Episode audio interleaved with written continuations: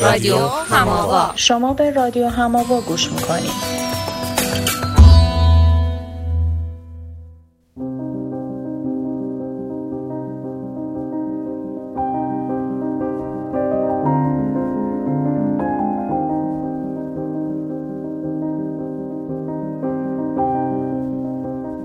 ما در رادیو هماوا از منظر روانکاوی به مسائلی می‌پردازیم که فکر می‌کنیم هر آدمی ممکنه توی زندگی خودش تجربهش کنه.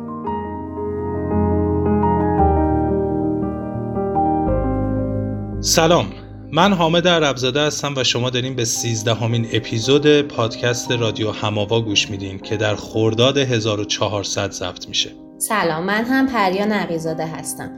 به خاطر محتوای این اپیزود که شاید راحت نباشه آدم تو جمع گوش بده و از این نظرم که واسه بچه ها مناسب نیست پیشنهاد می‌کنیم که با هدفون گوش بدینش.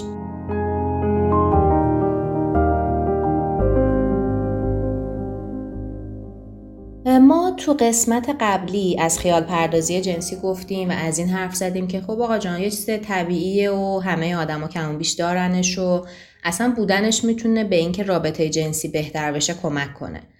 حالا امروز می‌خوایم بریم سراغ یه داستانی که نزدیک به این خیال پردازی جنسی و می‌خوایم از محصولات پورنوگرافیک حرف بزنیم. خب حامد فکر کنم بهتر قبل از اینکه بریم سراغ حرف زدن از رابطه این دوتا موضوع بهتره که یه مروری بکنیم از اینکه اصلا این محصولات پورنوگرافیک چیه آره پورنوگرافی که مختصرش بهش پرن هم میگن به نمایش در اومدن بیپرده و عیان رفتارهای اروتیک و آمیزش جنسی. هدفش می‌تونه ایجاد هیجان جنسی باشه یا تحریک کردن یا حتی ارزای جنسی. محصولات پورنوگرافیک توی شکلهای مختلفی به نمایش در میان و ارائه میشن. از جمله فیلم، عکس، انیمیشن، انیمه، مجسمه، داستان و نوشته، نقاشی یا حتی بازی های رایانه ای. پورنوگرافی هم انواع مختلفی داره که اگر دقت کنیم می‌بینیم که پورنوگرافی در واقع میشه به تصویر در اومدن همون خیالات انسان. همون طبقه بندی و موضوعاتی که توی خیال پردازی مطرحه توی پورنوگرافی هم وجود داره. جالبه که بدونیم قدمت این صنعت پورنوگرافی چندین هزار ساله و از دوران قارنشینی وجود داشته تا همین الان و نباید به اشتباه فکر بکنیم که محصول دوران جدید ماست. از نقش و نگاری که روی ظروف کشف شده قدیمی بوده تا دیوارنگاره های قارهایی که پیدا کردن همشون دلالت می‌کنن بر اینکه این موضوع قدمت خیلی دیرینه ای داره و صرفا به تکنولوژی روز ما ربطی نداره. اما از اونجایی که رایجترین محصول پورنوگرافی امروزه فیلم ها هستن ما هم مثالمون رو با همین فیلم ها ادامه میدیم. البته صحبت های ما درباره انواع مختلفش صادقه خب حالا بریم سراغ این که این داستان دیدن فیلم های پورنوگرافی چجوری می‌تونه روی زندگی ما تاثیر بذاره؟ یه داستانی که وجود داره اینه که خب وقتی یه کسی داره این محصولا رو می‌سازه توی یه موقعیت فعالیه یه آدمیه که میشینه فکر می‌کنه خیال پردازی می‌کنه یعنی در واقع منفعل نیست. میشینه یه چیزی می‌سازه بر... می‌نویسه بر اساس این خیالاتش و میاد آدمایی که با این خیال منطبقن رو انتخاب می‌کنه و میاد اجرا میکنتشونو و کارگردانی می‌کنه مدیریت می‌کنه. یعنی می‌خوام بگم یه عنصر فعال بودنی توشه. حالا از اون طرف وقتی یه آدمی می‌خواد به تماشای این فیلم ها بشینه دیگه اون فعال بودنه نیست. از اینجا به بعد این فیلم است که میاد روی خیالات مخاطب اثر می‌ذاره. یعنی بخوام مقایسه ای بگم اینجوری میشه گفتش که خب خیال پردازی خودش به ذات یه فرایند خلاق و فعاله. ولی تماشا کردن این فیلم های پرن یه فرایند منفعلانه است و آدمه دیگه اوج اوج خلاقیتش اینجوری میشه که می‌تونه تو خیالش نهایت خودش رو بذاره جای یکی از کرکترهای فیلم. و بعدم تو خیال پردازیه بیاد از این عنصرایی که یکی دیگه تو فیلم کاشته بیاد از اونو استفاده کنه. یعنی خودش در واقع چیزی نمی‌سازه. بعد حالا وقتی که این خیالات به خورده آدم داده میشن یه مشکلی پیش میاد. می‌دونین داستان اینه که وقتی یکی داره یه دنیای فانتزی برا ما می‌سازه دیگه خیلی کاری به جهان واقعی نداره. پارامترهایی که تو جهان واقعی باهاش مواجه هستیم و در نظر نمی‌گیره. یعنی مثلا تو این دنیای فانتزی خبری از چه می‌دونم خستگی و استرس و مریضی و این داستانا نیست. به گرفتاری های کاری کار نداره. نمی‌دونم بالا پایین های رابطه رو در نظر نمی‌گیره تاثیرش رو نشون نمیده.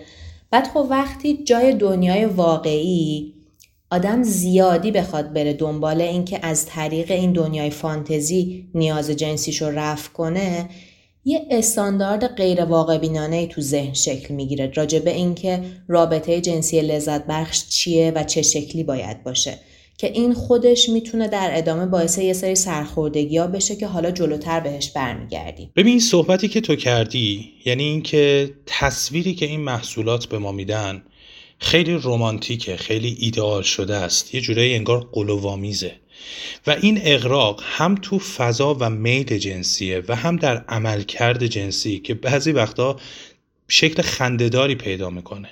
حتی تو شکل و فرم بدن و اعضای جنسی بدن. حالا وقتی که این موضوع رو با مخاطبای صنعت پورنوگرافی مطرح می‌کنی بعضیاشون میگن که آقا ما از این محصولات پورنوگرافی فقط برای تحریک بیشتر و رسیدن به سطح برانگیختگی بالاتر استفاده می‌کنیم و خودمون خیلی خیلی خوب می‌دونیم که این محصولات کاری با واقعیت ندارن و برای ما در حکم فیلم های تخیلی هن. اما مسئله که وجود داره اینه که آدم شاید فکر می‌کنه داره فیلم تخیلی می‌بینه اما به مرور زمان این فیلم ها باورها و انتظاراتش از خودش و رابطهش رو تغییر میده. حالا این تغییرات به چه شکلی خواهد بود؟ بررسیش می‌کنیم با هم. آمد این چیزی که الان گفتی جالبه دیگه. آدما میگن که آره ما خودمون می‌دونیم تاثیراتش رو نمی‌دونم حواسمون هست و این داستانا. ولی خب یه وقتی این تاثیرها به مرور زمان اتفاق میفته و آدم مثلا ازش با خبر نمیشه. مثل این داستانی که این عملهای زیبایی که روی اندامهای جنسی اتفاق میفته خب تعدادش خیلی رفته بالا. و خب من فکر می‌کنم که یه بخشی که تاثیر می‌ذاره روی این داستان می‌تونه از همین محصولات پورنوگرافی بیاد. و دقیقا می‌تونه خیلی وقتا روی این ارزش گذاری هایی که ما می‌کنیم خوبی و بدی قشنگی و زشتی روی اینها هم تاثیر بذاره دیگه. Bye.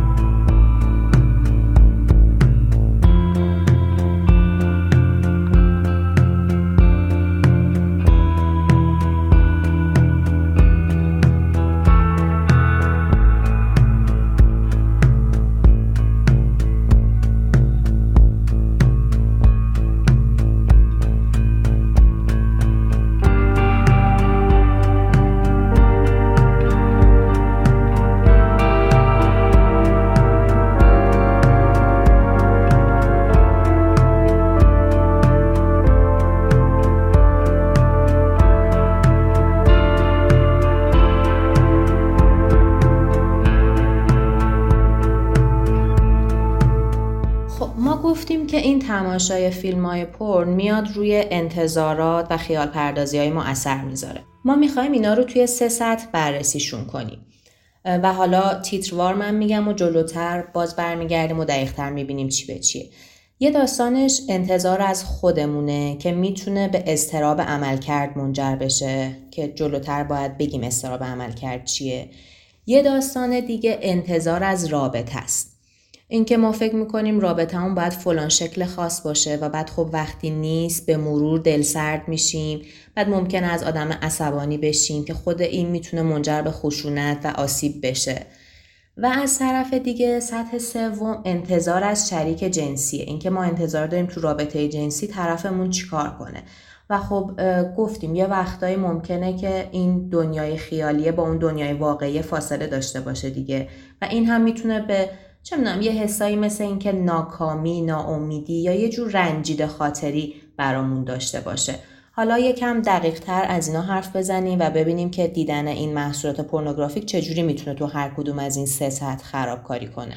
ببین اون سطح اولی که تو گفتی اون بحث انتظار از خود که می‌تونه به استراب عمل کرد منجر بشه به این شکل عمل می‌کنه که تماشای مستمر فیلم های پرن انتظارات ما را از خودمون می‌تونه تحت تاثیر قرار بده و به ما استراب عمل کرد بده حالا این یعنی چی استراب عمل کرد؟ یعنی اگر فکر بکنیم که در مسئله شکست می‌خوریم یا مورد قضاوت و سرزنش قرار می‌گیریم یا نمی‌تونیم اون جوری که باید و شاید موفق عمل بکنیم اینا همش یه سری پیشبینیه دیگه در این صورت انتظارات منفی توی ما شکل می‌گیره که به معنی واقعی کلمه می‌تونن فلج کننده باشن و هر عمل کردی رو از ما سلب بکنه. استراب عملکرد تو اتاق خواب می‌تونه میل جنسی ما رو تحت تاثیر قرار بده یا بشه مشکل توی تحریک و نوز یا حتی خودش رو به شکل نرسیدن به ارگازم نشون بده.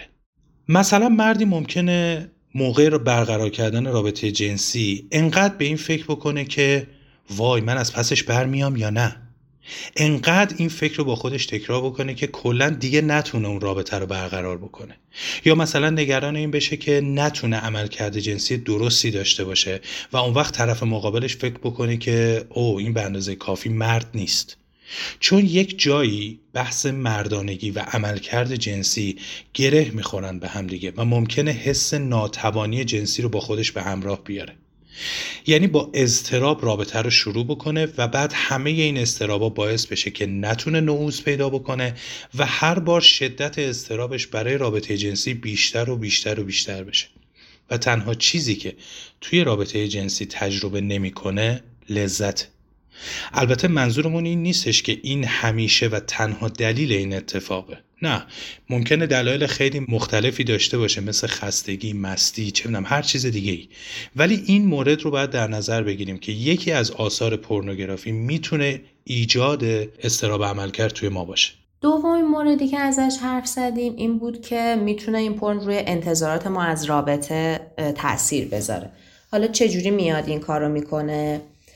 می‌تونیم اینجوری بگیم. وقتی ما راجع به یه چیزی یه انتظار تو ذهنمون شکل میدیم این انتظار همراه با یه تصویریه.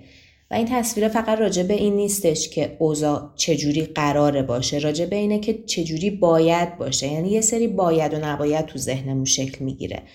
و خب ذهن ما یعنی یه جوری انگار درست و غلط میاره وسط نه؟ آره یه همچین اتفاقی میفته در حالی که خب می‌دونیم تو رابطه جنسی درست و غلط نیست که حالا جلوتر اینو ازش حرف بزنیم. چیزی که اینجا می‌خوام بگم اینه که خب این باید و نبایدهای خرابکاریایی می‌کنن دیگه. مغز ما میاد به صورت خودکار اون تجربه های واقعی که داریم و میاد با این تجربه های خیالی که داریم مقایسه می‌کنه چیزایی که مورد انتظارمونه. بعد خب یه وقتایی این دوتا با هم جور در نمیان دیگه. اگه بخوام به یه زبون دیگه بگم میشه از در معنای شخصی که توی رابطه جنسی هر کدوم ما داریم وارد بشم. تو مسیر ساخته شدن این معنا یه سری انتظارات تو سرمون شکل می‌گیره. بعد خب داستان اینه که ممکنه به واسطه اینکه این پورنوگرافی رو زیاد ببینیم به یه شکل غیر واقع بینانه ای یه انتظاری از یه شرایط ایدئال داشته باشیم. ولی خب در عمل اون تجربه واقعی خیلی وقتا کمتر از حد ایدئاله. یعنی ما میایم یه چیز خیلی خیلی عالی تو سرمون می‌سازیم و خب در واقعیت حد کمی از این انتظار عالی برآورده میشه و خب اینجوری می‌خوره تو حالمون دیگه. حالا این انتظار از شرایط ایدئال بود یه وقتایی برعکسشه. ما ممکنه انتظار اینو داشته باشیم که رابطمون قرار خوب پیش نره.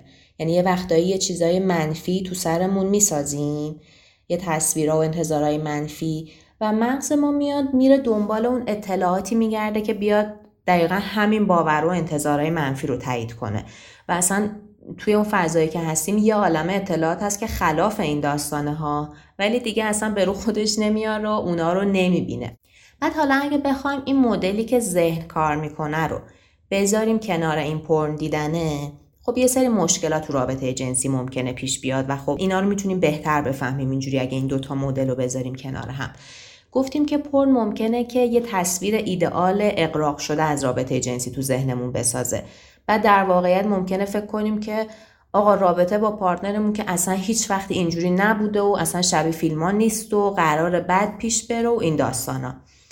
بعد یعنی یه انتظار منفی از اینکه رابطه جنسی ما تو دنیای واقعی چجوریه می‌سازیم تو ذهنمون. بعد خب مشکل اینجاست که وسط رابطه که هستیم این مغز ما هی می‌خواد بره دنبال یه سری چیزا که بگی آه دیدی دیدی نتونست دیدی اونجوری که من می‌خواستم منو لمس نکرد یا فلان کارو با من نکرد. و هی این چیزای منفی پررنگ و پررنگتر میشه تو ذهنمون. بعد خب طبیعتا هم خب از موقعیت لذت نمی‌بریم دیگه.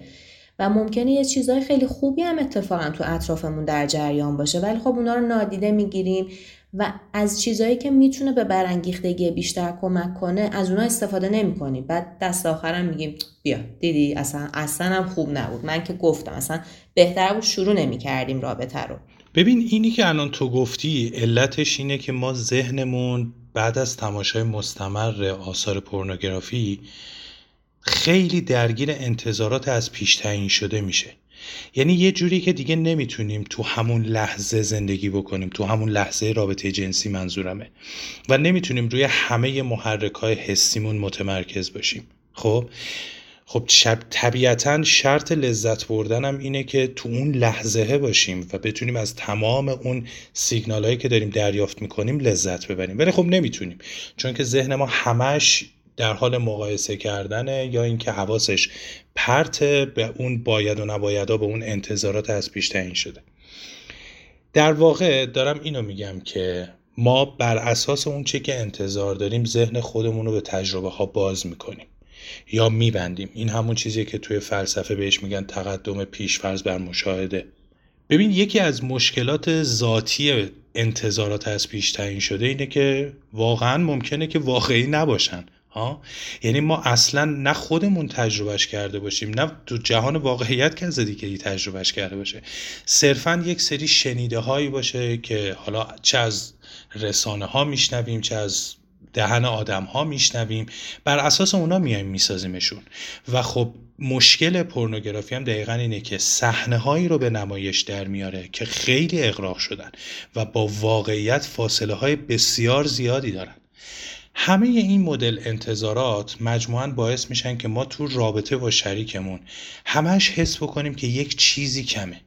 تو رابطه جنسی ما یه چیزی هست که جذاب نیست و درست کار نمی‌کنه. حالا بپرسیم چی؟ ممکنه واقعا دقیق هم ندونیم که چیه ها. ولی یک چیزی گوشه ذهنمون همینجور داره وود وود می‌کنه که یک چیزی هست. و خلاصه انتظارات بیش از حد و غیر واقع بینانه باعث میشه که از رابطهمون ناامید بشیم و با سر بریم تو دیوار.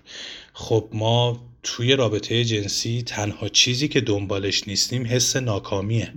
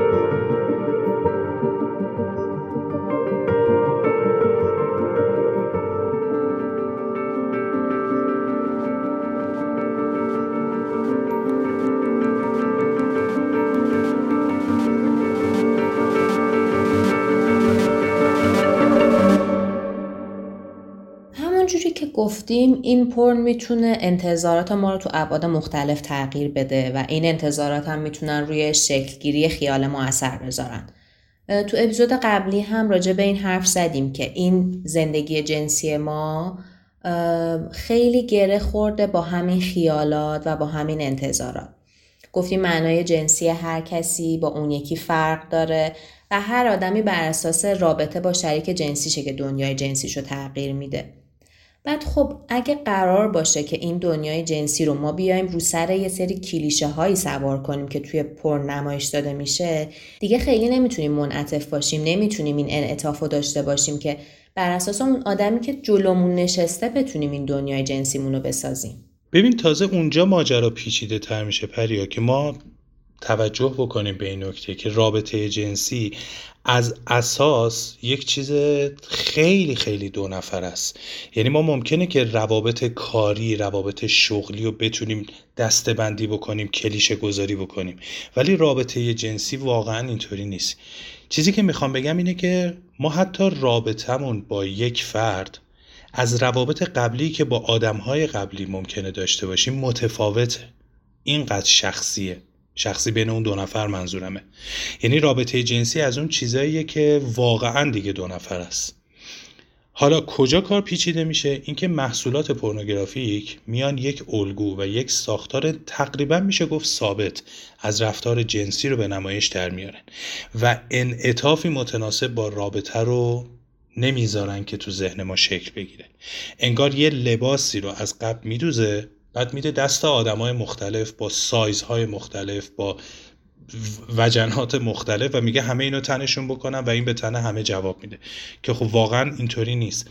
و حالا نتیجهش چیه؟ تو میای این لباسه رو تنت بکنی. به تنت اندازه نیست و حس ناامیدی و ناکامی به خودت میده یا به طرف مقابلت و باعث اون ناکامی توی رابطه میشه. آره یعنی مثلا آدما نمیشنن فکر کنن که خب آقا این لباسه شاید یه چیزیشه. دقیقا. یا مثلا خب بیا این لباسه رو درزش رو گشاد کنیم درزش رو تنگ کنیم.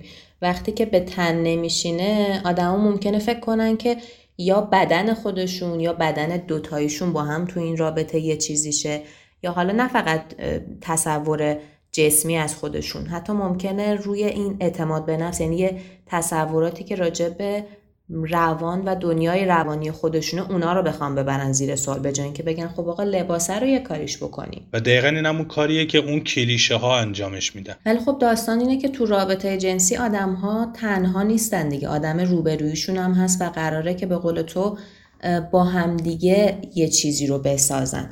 یعنی می‌دونی حتی آدم ها موقع خود ارزایی یا همون مستربیشن تو خیال پردازی های خودشون هم تنها نیستن بالاخره یه چیزی رو دارن تصور می‌کنن یه آدمی رو یه, یه چیه ماهیتی به غیر از خودشون در اون دنیا تصور می‌کنن که با اون دارن این خود ارزایی رو انجام میدن. یعنی در واقع باید یه تصویری از یه آدم دیگه یا در واقع یک دیگری وجود داشته باشه تا رابطه جنسی شکل بگیره. حتی اگه شده تو سطح خیال. پس داستان اینه که توی هر رابطه ای قراره که ما دنبال پیدا کردن سناریوی همون رابطه باشیم. نه اینکه دنبال اون چیزی بگردیم که تو سناریوی قبلی به خوردمون دادن یا توی انتظارات قبلیمون شکل گرفته. و اینجا دوباره بگم توی این رابطه جنسی سوال راجع به این نیستش که درست یا غلط چیه. بیشتر راجع به اینه که آقا شما چی دوست دارین؟ شما دو تا هر دوتون توی همین رابطه خاص چی به شما حال میده؟ ببین اون چیزی که اینجا خوبه یکم بازش بکنیم تفاوت بین آرزو از یک طرف و انتظار از یک طرف دیگه است. این دوتا با همدیگه خیلی متفاوتن. آرزو و اشتیاق اتفاقا به ما اجازه میدن که برنامه ریزی بکنیم و برای آینده به ما انگیزه میدن. ها. یعنی با وجود آرزو و اشتیاقه که انگار فضا برای ما انعطاف پذیر میشه. در حالی که انتظارات دقیقا برعکس میان تمام انعطاف پذیر رو از ما می‌گیرن و اجازه حرکت فقط در چارچوب همون کلیشه های از پیش ساخته شده رو بهمون میدن. شاید بشه گفت که آرزو و اشتیاق بین بودن و شدن یه پلی می‌زنه ولی انتظارات این قابلیت رو نداره. یعنی چی؟ یعنی میشه گفت آرزو چیزیه که دوست داریم بسازیم و به دستش بیاریم. در حالی که انتظارات چیزایی هستن که ما می‌خوایم از قبل وجود داشته باشه و نبودنشون سرخوردمون می‌کنه. ها؟ یعنی من وقتی انت... آرزویی دارم سعی می‌کنم بهش برسم ولی انتظاره وقتی برآورده نمیشه باعث میشه من سر جام بشینم. پس اینجا هم دوباره این جمله رو باید تکرار بکنیم که رابطه و به خصوص رابطه بینافردی در حوزه مسائل جنسی یک چیزیه که کاملا ساختنیه و اصلا چیزی نیستش که از پیش ما بخوایم اونو ساخته شده فرضش بکنیم. یعنی به طور کلی اینو قرار یادمون باشه که خیال پردازی ها بر اساس انتظارات، توقع و آرزوهای ما شکل می‌گیرن. داستان اینه که همیشه بین این دنیای خیال و واقعیت فاصله هست. چون خب اگه دقیقا مثل هم بودن که اصلا دیگه چه کاری بود که این دنیای خیالی وجود داشته باشه؟ دنیای خیالی قراره یه کارکردی داشته باشه و ما یه چیزایی رو که تو دنیای واقعی نمی‌تونیم بهش برسیم پناه می‌بریم به این دنیای خیالی. یعنی می‌تونه حال ما رو خوب کنه. مشکل کجاست؟ مشکل وقتیه که ما زیادی میچسبیم به این دنیای خیالی. مشکل وقتیه که فاصله بین این دوتا دنیا انقدی زیاد میشه که میاد روی اون کیفیت زندگی واقعی یه تاثیر منفی می‌ذاره. یعنی اون وقتی که یه چیزایی رو توی خیالمون می‌سازیم و خیلی بعیده که واقعی بشن و این میاد سرخوردمون می‌کنه. یه جایی حتی ممکنه که مرز بین این خیال و واقعیت گم بشه و دیگه ندونیم کجای زندگی واسطادیم. دیگه ندونیم که من اون آدمی هم که تو خیالمم اون آدمی هم که تو واقعیت جلوی آدمای دیگه دارم زندگی می‌کنم. بعد داستان اینه که این فاصله با همین محصولات پورنوگرافیک هی می‌تونه بیشتر و بیشتر بشه و خب این میاد روی همون رضایت جنسیمون بر اساس همون داستانایی که گفتیم راجع به انتظارات میاد تاثیر منفی می‌ذاره. حالا اینجا همه اینا رو گفتیم. من فکر می‌کنم به رسم عادت دیرینمون چون داستانمون داستان روانکاویه و روانکاوی با ناهوشیار کار داره خوبه که بیایم از این خیال پردازی هایی که مربوط به دنیای ناهوشیار هستن حرف بزنیم. حامد فکر می‌کنم باز هم به رسم عادت دیرینه برگردیم به استاد فروید و از این بگیم که راجب موضوعی که در مورد دوگانه فرشته فاحشه یا مدونا هور کامپلکس گفته حرف بزنیم با کمال میل. ببین خود فروید توی این دوگانه همین دوگانه که تو گفتی مردایی رو توصیف می‌کنه که فقط با زنای فاحشه و اونایی که به چشمشون بیارزشن می‌تونن رابطه جنسی برقرار بکنن. و با زنایی که براشون ارزش قائلن و براشون محترمن در مواجهه با اینا انگار دچار ناتوانی جنسی میشن. انگار که ناهوشیار این مردها زنها رو به دو دسته سیاه و سفید تقسیم می‌کنه. زنایی که مثل مادرشون مقدس و قابل احترامن و میل جنسی ندارن و اینا عاشق این دسته از زنها میشن و زنانی که میل جنسی دارن و به خاطر همین محترم محسوب نمیشن و چون تقدس ندارن باهاشون لذت جنسی مباهه و آزاد. این که میگیم این داستان ناهوشیاره به این معنیه که خب خیلی وقتای مردا خودشون هم به سراحت این تقسیم بندی رو تو ذهنشون ندارن. و فقط اینو می‌دونن که می‌تونن صرفا تو روابط نامشروع یا تو رابطه با فاحشه ها اون کار کرده جنسی نرمالشون رو داشته باشن و لذت ببرن و نمی‌تونن که با همسرشون همچین چیزی رو همچین لذتی رو تجربه کنن و دچار ناتوانی جنسی میشن. حتی حتی ممکنه که یه زمانی پیش بیاد که رابطه جنسی داره نرمال پیش میره اما به محض اینکه خانوم توی رابطه باردار میشه و یک معنا و مفهومی از مادر بودن به خودش می‌گیره این اتفاق بیفته و دیگه رابطه جنسی دچار مشکل بشه. حالا از یه طرف دیگه یه وقتایی هم این شکلی پیش میاد که این مردا برای فرار کردن از این حسشون برای اینکه بتونن اون رابطه جنسی رو با زنی که مقابلشون هست برقرار کنن به اون زن میان یه نسبت بدی میدن. یه جورایی اونو تا سطح یه فاحشه میارن پایین. و به این ترتیب در واقع یه جورایی یه جایگاه بالاتری نسبت به اون زن پیدا می‌کنن و تازه اون موقع است که می‌تونن کارکرد جنسیشون رو داشته باشن. بعد اینکه ما حالا اینو با این حرف زدن از مردها شروع کردیم به این معنی نیست که این داستان توی زنها وجود نداره. این Madonna whore complex می‌تونه توی زنها هم باشه. و راجع به زنهاییه که با یک father figure یا در واقع مردی که براشون نماد پدره میان ازدواج می‌کنن یا وارد رابطه میشن و با این مردا از طرفی هم نمی‌تونن که اون رابطه جنسی رو داشته باشن. یعنی ممکنه به خاطر اینکه یه جورایی یادآور پدره به خودشون اجازه ندن که همه فانتزی های جنسیشون رو بیان در رابطه با این مرد اجرا کنن. بعد میان چیکار می‌کنن؟ یعنی ممکنه که برای اینکه بتونن رابطه جنسی رو داشته باشن ممکنه ترجیح بدن که یه رابطه موازی داشته باشن. برن تو رابطه با یه مردی که می‌تونن نسبت بهش تو موضع بالاتری باشن. یه مردی که هیچ جوره براشون یادآور پدر نباشه و اون موقع تازه می‌تونن بیان این فانتزیاشون رو محقق کنن.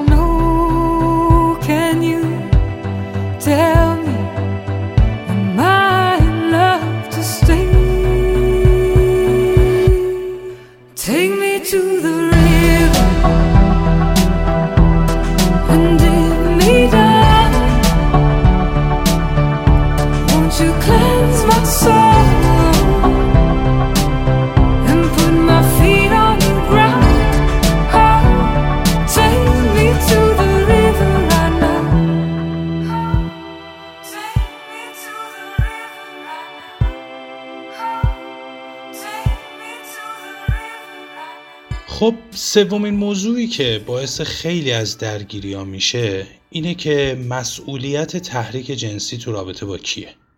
مسئول فراهم کردن لذت کیه؟ خودمون یا شریکمون؟ فیلم های پورنوگرافی برانگیختگی جنسی رو مثل بقیه چیزا خیلی فانتزی نشون میدن. یعنی خیلی ناگهانی خود به خودیه و یهو خیلی شدیده و فلان و اینا و یه تصویر خیلی غیر واقعی از رابطه جنسی رو به نمایش در میارن انگار تو این رابطه ها اصلا لازم نیستش که تلاشی برای برانگیختگی انجام بشه. یا برعکس میاد یک دو دستگی ایجاد می‌کنه. یعنی فیلمایی رو برای مردها می‌سازه که توی اونها زن مسئول تحریکه و فیلمهایی رو برای زنها می‌سازه که توی اونها مرد مسئول تحریک جنسیه. ولی خب سوال اینه که اصلا چرا باید همچین دو دستگی وجود داشته باشه که یا این طرف باید لذت ببره یا اون طرف؟ آیا واقعا نمیشه هر دوشون با هم لذت ببرن یا هر دوشون در برانگیخته کردن طرف مقابلشون نقش ایفا بکنن؟ ما می‌دونیم که در عمل خیلی از افراد وقتی صحبت از زندگی جنسیشون میشه احساس می‌کنن که قدرتی ندارن و منتظر میشینن که شریک جنسیشون اونا رو تحریک بکنه. اینم موضوع زن و مرد خیلی نداره یعنی تو هر دو طرف ممکنه وجود داشته باشه. این رابطه مثل یه بازیه. یعنی اگه یه طرف بازی نکنه و خیلی منفعل باشه خب طبیعتا بازی شکل نمی‌گیره ها؟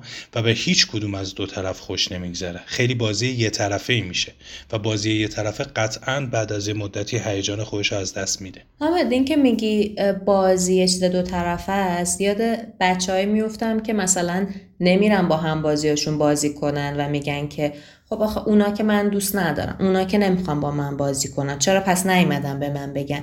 و خب همچین داستانی تو رابطه جنسی بخوایم در نظر بگیریمش میشه آدمایی رو تصور کرد که احساس می‌کنن به اندازه کافی خوب نیستن و ممکنه به این دلیل باشه که فکر می‌کنن خب نمی‌تونن چون شریک جنسیشون رو راضی نگه دارن.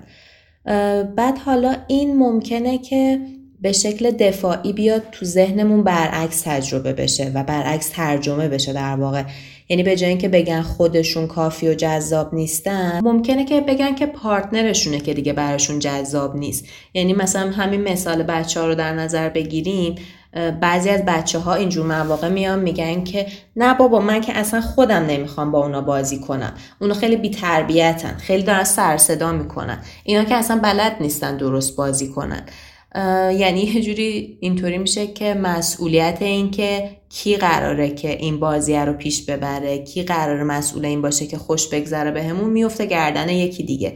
و خب این ساده ترین راه واسه نادیده گرفتن اون مسئولیت خودمون توی اون داستان لذت جنسی میشه دیگه. حالا از طرفی هم یه عده این ایده رو دارن که خب تو رابطه جنسی همه چیز پایا پایه و یه سطح ثابتی از شهوت و برانگیختگی وجود داره. یعنی اگه من خیلی تحریک شدم پس شریکم هم خیلی باید برانگیخته شده باشه و نیاد گند بزنه به این برانگیختگی که من الان دارم. در حالی که خب نه داستان اینه که الزاما پایا پای نیست. ممکنه که یکی بیشتر از اون یکی برانگیخته شده باشه و خب این یه چیز متقابله. خب باید اگر که این شکلیه خب سعی کنیم که طرفمون رو برانگیخته بکنیم. موضوع اینه که قرار یه تعادلی وجود داشته باشه بین این برانگیختگی دو طرف. نه خیلی اینوری باشه نه خیلی اونوری باشه. یعنی تو رابطه جنسی قراره که ما با دادن لذت به شریکمون همزمان اون لذت رو تو خودمون هم بالاتر ببریم. و فقط منتظر نباشیم که طرفمون یه کاری بکنه. خودمون هم قراره که واسه رسیدن به اون لذت تلاش کنیم. ببین پریا یکی از چیزهایی که خیلی می‌تونه نقش ایفا بکنه توی این موضوع بحث کلیشه های اجتماعی و اون اخلاقی غیر اخلاقی هایی که جامعه تعیین می‌کنه که خیلی وقتا می‌تونه نقشش مخرب باشه واقعا. یه چیزی که ما زیاد میشنویم اینه که زنها تو رابطه جنسی فعال نیستن. یا خجالت می‌کشن که فعال باشن یا اگر فعال باشن مورد قضاوت قرار می‌گیرن و این نقش رو پذیرفتن و مرد رو مسئول برانگیخته کردن و لذت دادن می‌دونن. و اگر این وسط تحریک نشن یا لذت نبرن تقصیر اون مرده می‌دونن این ماجرا رو. اینجاست که ما داریم تاکید می‌کنیم که هر کسی مسئول برانگیختگی و لذت خودشه. پس اگر هر دو طرف به خودشون آگاه باشن و به تناوب به همدیگه فرصت بدن که لذت ببرن اون رضایت دو طرفه حاصل میشه. و تقصیر اون وسط باقی نمیمونه که حالا ما بخوایم بگردیم دنبال مقصرش. حامد یه چیزی که اینجا گفتی من داشتم فکر می‌کردم خوبه البته ازم حرف بزنیم که یه وقتایی این زنا به واسطه همون چیزایی که داری میگی جامعه انتظار داره ازشون که چه می‌دونم فعال نباشن یا میل جنسی نداشته باشن. بله. یه وقتایی حتی شاکی هم نمیشن از اینکه طرف مقابلشون اصلا به فکر این نیستش که اونا دارن لذت می‌برن به ارزای جنسی می‌رسن نمی‌رسن. فکر می‌کنم اینم باز یه داستانیه دیگه این وسط. آره پریا این چیزایی که تو گفتی واقعا موضوع مهمیه که واقعا جا داره که مفصل راجبش حرف بزنیم. ولی حالا این صحبت رو جنبندی بکنیم. اینکه هر فردی اگر لذت خاصی رو مد نظر خودش داره می‌تونه و باید شریکش رو هدایت بکنه به اون سمت. یعنی من نمی‌تونم این انتظار رو داشته باشم که طرف مقابلم علم غیب داره و باید خودش بفهمه یا اینکه وظیفه و مسئولیت اونه که حدس بزنه من از چی لذت می‌برم و اون رو به من بده. اینکه من بهش بگم که از چه چیزی لذت می‌برم بحث خودخواهی نیست. یه رابطه دو نفره است که ما داریم راجع به این صحبت می‌کنیم که مسئولیت خودمون رو بپذیریم و اون رو عمل بکنیم بهش. همیشه یک طرف نباید منتظر باشه تا طرف مقابلش بیاد بهش پیشنهاد شروع رابطه جنسی رو بده. هر کسی اگر بخواد می‌تونه بره پیشنهاد رو مطرح بکنه و این حق رو برای طرف مقابلش محفوظ بدونه که می‌تونه اون موقع قبول بکنه می‌تونه قبول نکنه. یه نکته مهم اینه که اگر طرف مقابل من به پیشنهاد من برای شروع رابطه جنسی نمیاره به این معنی نیستش که با خود من مشکل داره. می‌تونه اون در اون لحظه تمایلی به انجام این کار نداشته باشه. لزوما من رو نفی نمی‌کنه. با این داستانهایی که الان گفتیم خب میشه اینجوری بگیم که یه ذهنیت هایی توی هر کدوم از ما وجود داره که انگار از قبل شکل گرفتن. امروز راجع به اون انتظاراتی حرف زدیم که به واسطه پورنوگرافی توی ما شکل می‌گیره. اما انتظارات و ذهنیت های ما یه ریشه های دیگه ای هم دارن و هر کدوم از ما برای خودمون یه سری نمایشنامه های جنسی داریم و توی این نمایشنامه ها واسه خودمون یه نقشه راه داریم. تو قسمت بعدی می‌خوایم راجع به همین داستان حرف بزنیم راجع به اینکه این نمایشنامه های جنسی چجوری به واسطه گذشته ما شکل می‌گیرن و فرهنگ و اجتماع چجوری می‌تونن توی این زندگی جنسی ما نقش داشته باشن. اینجا این اپیزودمون تموم میشه و همونطور که گفتیم نویسنده این اپیزودهای جذاب خانم سفورا محمدیان هستن. اگر که این قسمت رو دوست داشتیم به دوستاتون معرفیش کنید می‌تونین از طریق اینستاگرام، تلگرام و وبسایت ما به نشونی هما با ما در تماس باشین و نظرات خودتون و پیشنهاداتتون و انتقاداتتون رو به ما بگین. منتظر شنیدنتون هستیم. من و تو با شیدایی همیشه در تنهایی لا لا لا لا لا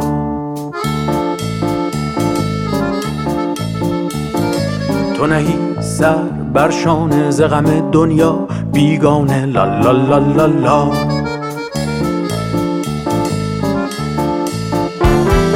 تو ز ناز و فسون افسانه من و عشق و جنون همخانه لا لا لا لا لا. به کنار تو من در آنجا بنشسته و چون بی پروا لا لا لا لا لا.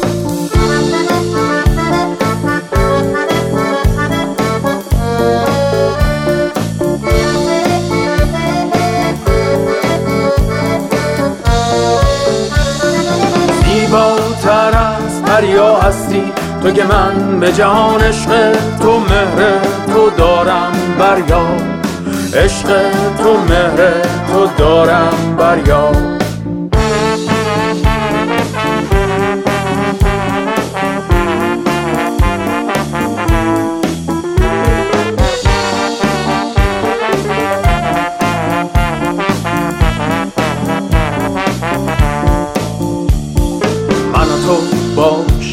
شیدایی همیشه در تنهایی. لا لا لا لا لا.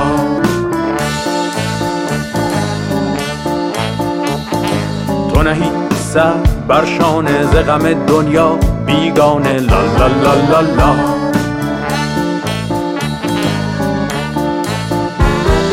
تو زناز و فسون افسانه من و عشق و جنون همخانه. لا لا لا لا لا. به کنار تو من در آنجا بنشسته و چون بی پروا لا لا لا لا لا